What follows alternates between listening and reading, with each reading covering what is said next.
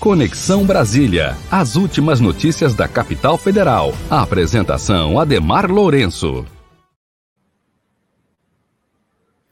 Gente, boa noite. Eu sou Ademar Lourenço. Muito bom estar falando aqui com vocês do da Censura Livre. Esse é o quadro Conexão Brasília e o tema de hoje não podia ser outro, é a relação do governo com o Congresso nesse contexto aí das várias CPIs principalmente que a Câmara dos Deputados é, instalou. A gente tem que entender o contexto desses primeiros cinco meses de governo, como está sendo construída a relação do governo Lula com o Congresso Nacional.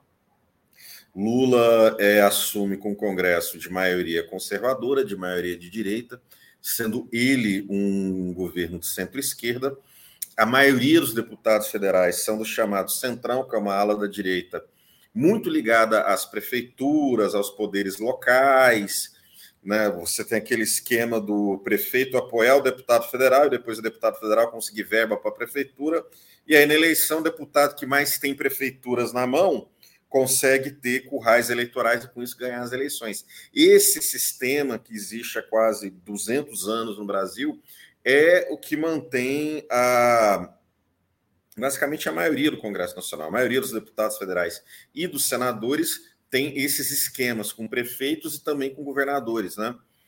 Então, o Centrão ele representa o, as oligarquias rurais, os chamados coronéis, que são a raiz mais profunda do poder político brasileiro, né? Como está no livro do Raimundo Faoro, Os Donos do Poder, um autor liberal, mas que estudou o Brasil com, com profundidade e mostrou isso. É Lula, é Bolsonaro, é ditadura militar, é Fernando Henrique, quem comanda o Congresso e acaba controlando a pauta do país, são esses deputados, essas dezenas de deputados que representam milhares de coronéis que controlam as prefeituras no interior do país, que são os grandes fazendeiros. Né? Essas pequenas cidades no país são pequenas em população, são grandes em área. Tem cidade de 30 mil habitantes maior que São Paulo. A maioria da área dessas pequenas cidades são os latifúndios, são as grandes fazendas, que é onde está concentrada a riqueza nesse país, que é onde está concentrados a parte da elite que está mais entranhada na máquina do Estado, que são os latifundiários, parte da burguesia industrial, né? hoje as indústrias estão muito nos interiores. Então, esse centrão que é, é, é, o bloco histórico, né, o bloco hegemônico dessa burguesia que se espalha pelo interior do Brasil, que se organiza em rede, hoje, como sempre, controla o Congresso Nacional e Lula fica aí, de certa forma, à mercê do Arthur Lira. Além do Centrão, você tem extrema-direita, o bolsonarismo elegeu vários deputados, federais, né? Bolsonaro teve quase metade dos votos na eleição passada. Bolsonarismo ainda tem uma força na, na população, tinha em 2022, né? E aí o centrão mais o bolsonarismo, por motivos diferentes, acabam tentando chantagear o governo. O centrão é, participa dessas CPIs que são iniciativas da oposição para poder chantagear o governo, para ter mais verbas para essas prefeituras, né?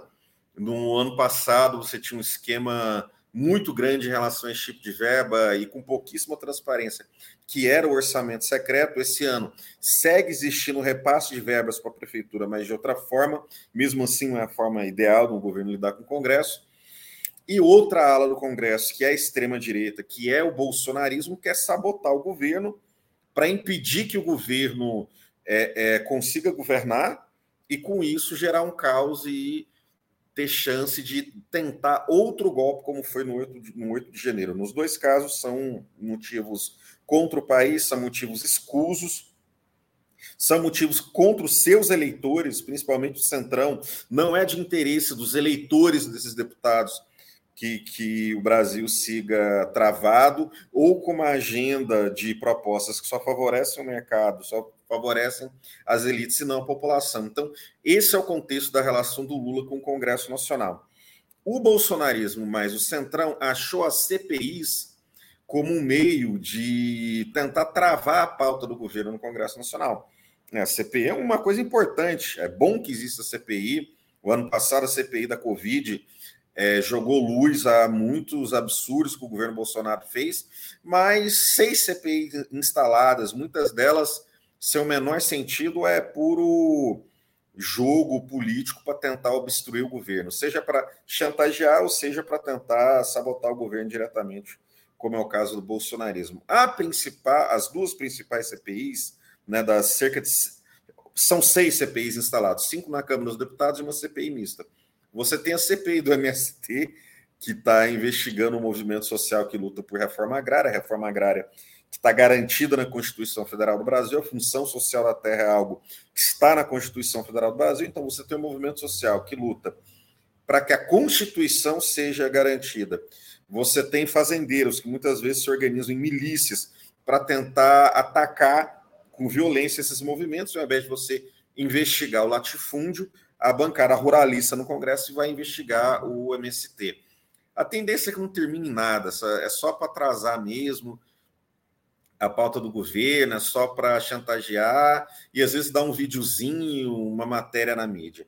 Já a CPI do dia 8 de janeiro é um pouco mais séria, porque o fatídico 8 de janeiro, que infelizmente foi meu aniversário, de 40 anos de de passagem, e eu estava é, é, é, fisicamente próximo, porque eu estava aqui em Brasília, no Conjunto Nacional, vendo o pessoal descer o, o rumo em direção ao Congresso. Depois eu até, na cumprindo um trabalho jornalístico, fui lá e filmei algumas de longe, algumas das atrocidades que o pessoal estava fazendo. Ela pode revelar coisas, inclusive, importantes sobre os mandantes do 8 de janeiro, da tentativa de golpe do 8 de janeiro. Isso pode recair sobre o Bolsonaro. O bolsonarismo quer usar essa CPI para confundir a população e achar que é, é, foram petistas infiltrados que estavam na manifestação, que é um absurdo completo. Né? Boa parte dos, das pessoas que estavam lá são identificadas já como bolsonaristas, como exemplo do rapaz que pegou aquele relógio de, de, de, da época do Dom João VI, uma relíquia que é patrimônio público, quebrou, arrebentou. Um mês antes ele estava em protestos bolsonaristas na cidade de Catalão, aqui em Goiás. Esse pessoal, a gente sabe, a, a velha lá que defecou no, no, ficou famosa, né? Porque defecou no, no gabinete do, do Alexandre de, de Moraes, tem o endereço dela, tem as redes sociais dela, apoiadora do Bolsonaro. Então é completamente fantasiosa a narrativa de que foram petistas infiltrados que quebraram. É, tem um setor da direita que quer dizer que o governo foi omisso, o governo não foi omisso, até porque a responsabilidade era do governo do Distrito Federal. E o secretário de Segurança do Distrito Federal era o Anderson Torres, está tendo uma CPI aqui no Distrito Federal, na Câmara Regional do Distrito Federal, na Câmara Legislativa do DF, que, tá, que revelou coisas muito importantes. Tomara que as duas CPIs é, se comuniquem. Então, o bolsonarismo quer fazer essa CPI do 8 de janeiro como um instrumento para fazer circo e confundir a população e também travar a pauta do governo no Congresso Nacional. E aí o governo acaba sendo é, tendo que ceder né, a pauta mais à direita, que é a pauta do centrão e do bolsonarismo, e com isso a gente vê muita bizarrice como a possibilidade de ser aprovado o marco temporal, que dificulta muito a demarcação de terras indígenas no Brasil, ou o esvaziamento dos ministérios da área ambiental, além de outras questões, o arcabouço fiscal que foi votado agora foi votado de forma que prejudica o investimento em saúde e educação, o Fundeb, que é o Fundo Básico da Saúde, mais o piso dos enfermeiros, está dentro do, do, limite de gastos, deveria estar tá fora, no mínimo deveria estar tá fora. O próprio né, esquema de arcabouço, do que, que é o arcabouço fiscal, o governo não, não, não é que falta dinheiro, é que o governo gasta 40% do orçamento geral da União em dívida pública, essa dívida nunca passou para uma auditoria. Né, o governo sequer contesta isso, age dentro da lógica de, de tirar dinheiro de área social para aprovar, para sobrar dinheiro para pagar a dívida, e aí o Congresso pega uma proposta que já não era boa e pior ainda mais. Então, no meio disso, o governo de um lado, o Congresso do outro, tem muita coisa do, do que é saída, né? E o movimento indígena hoje mostrou a saída, que é a mobilização. A, os movimentos sociais têm que ir às ruas, têm que tomar a narrativa, têm que tomar as redes, têm que convencer a população, têm que convencer os eleitores dos deputados do Centrão porque os eleitores dos deputados do Centrão não são a favor da agenda do Centrão. O cara votou no deputado do Centrão porque era o cara da cidade dele, que traz uma ponte, um, do hospital. Na verdade, o que elege o deputado do Centrão é justamente os investimentos públicos que estão sendo limitados pela agenda aprovada no Congresso. O Centrão vota, às vezes, de maneira até suicida, né? Então, é importante que, por meio da mobilização social, por meio da rua, os movimentos sociais tomem a pauta, porque se eles não fizerem isso, a extrema-direita vai fazer. Porque a extrema-direita ainda tem força social. Infelizmente, a extrema-direita ainda tem capacidade de pôr gente na rua. E o pior dos quadros é a extrema-direita pôr gente na rua e tentar tomar a narrativa, e a esquerda, os movimentos sociais acharem que dentro do parlamento, dentro do governo, tudo vai se resolver. Não vai. Tem que ter mobilização.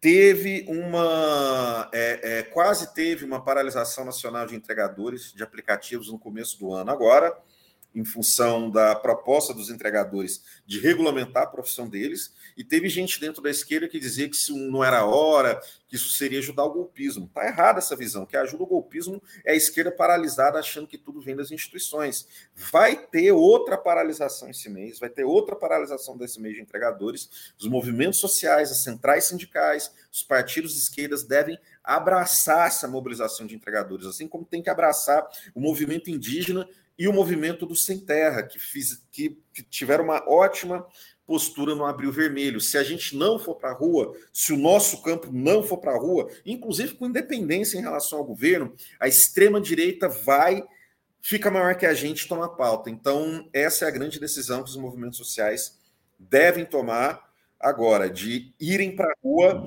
e fazer a disputa da narrativa, não só dentro do parlamento, onde a direita é a maioria, mas fora dele com a população. É isso.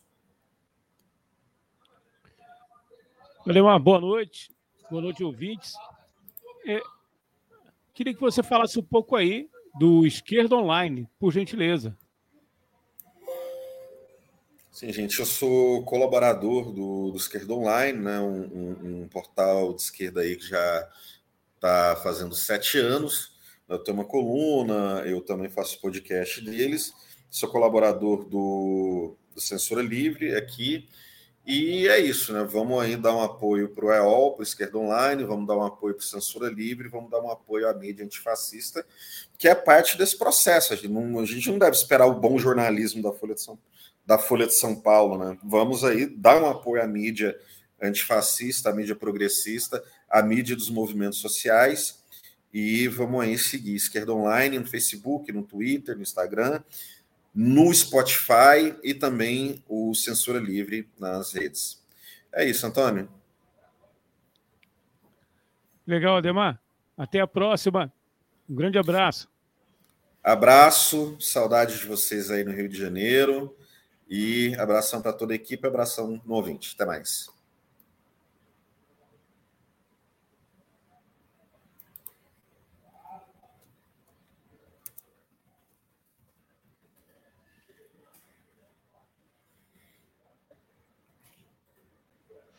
Conexão Brasília. As últimas notícias da capital federal. A apresentação Ademar Lourenço.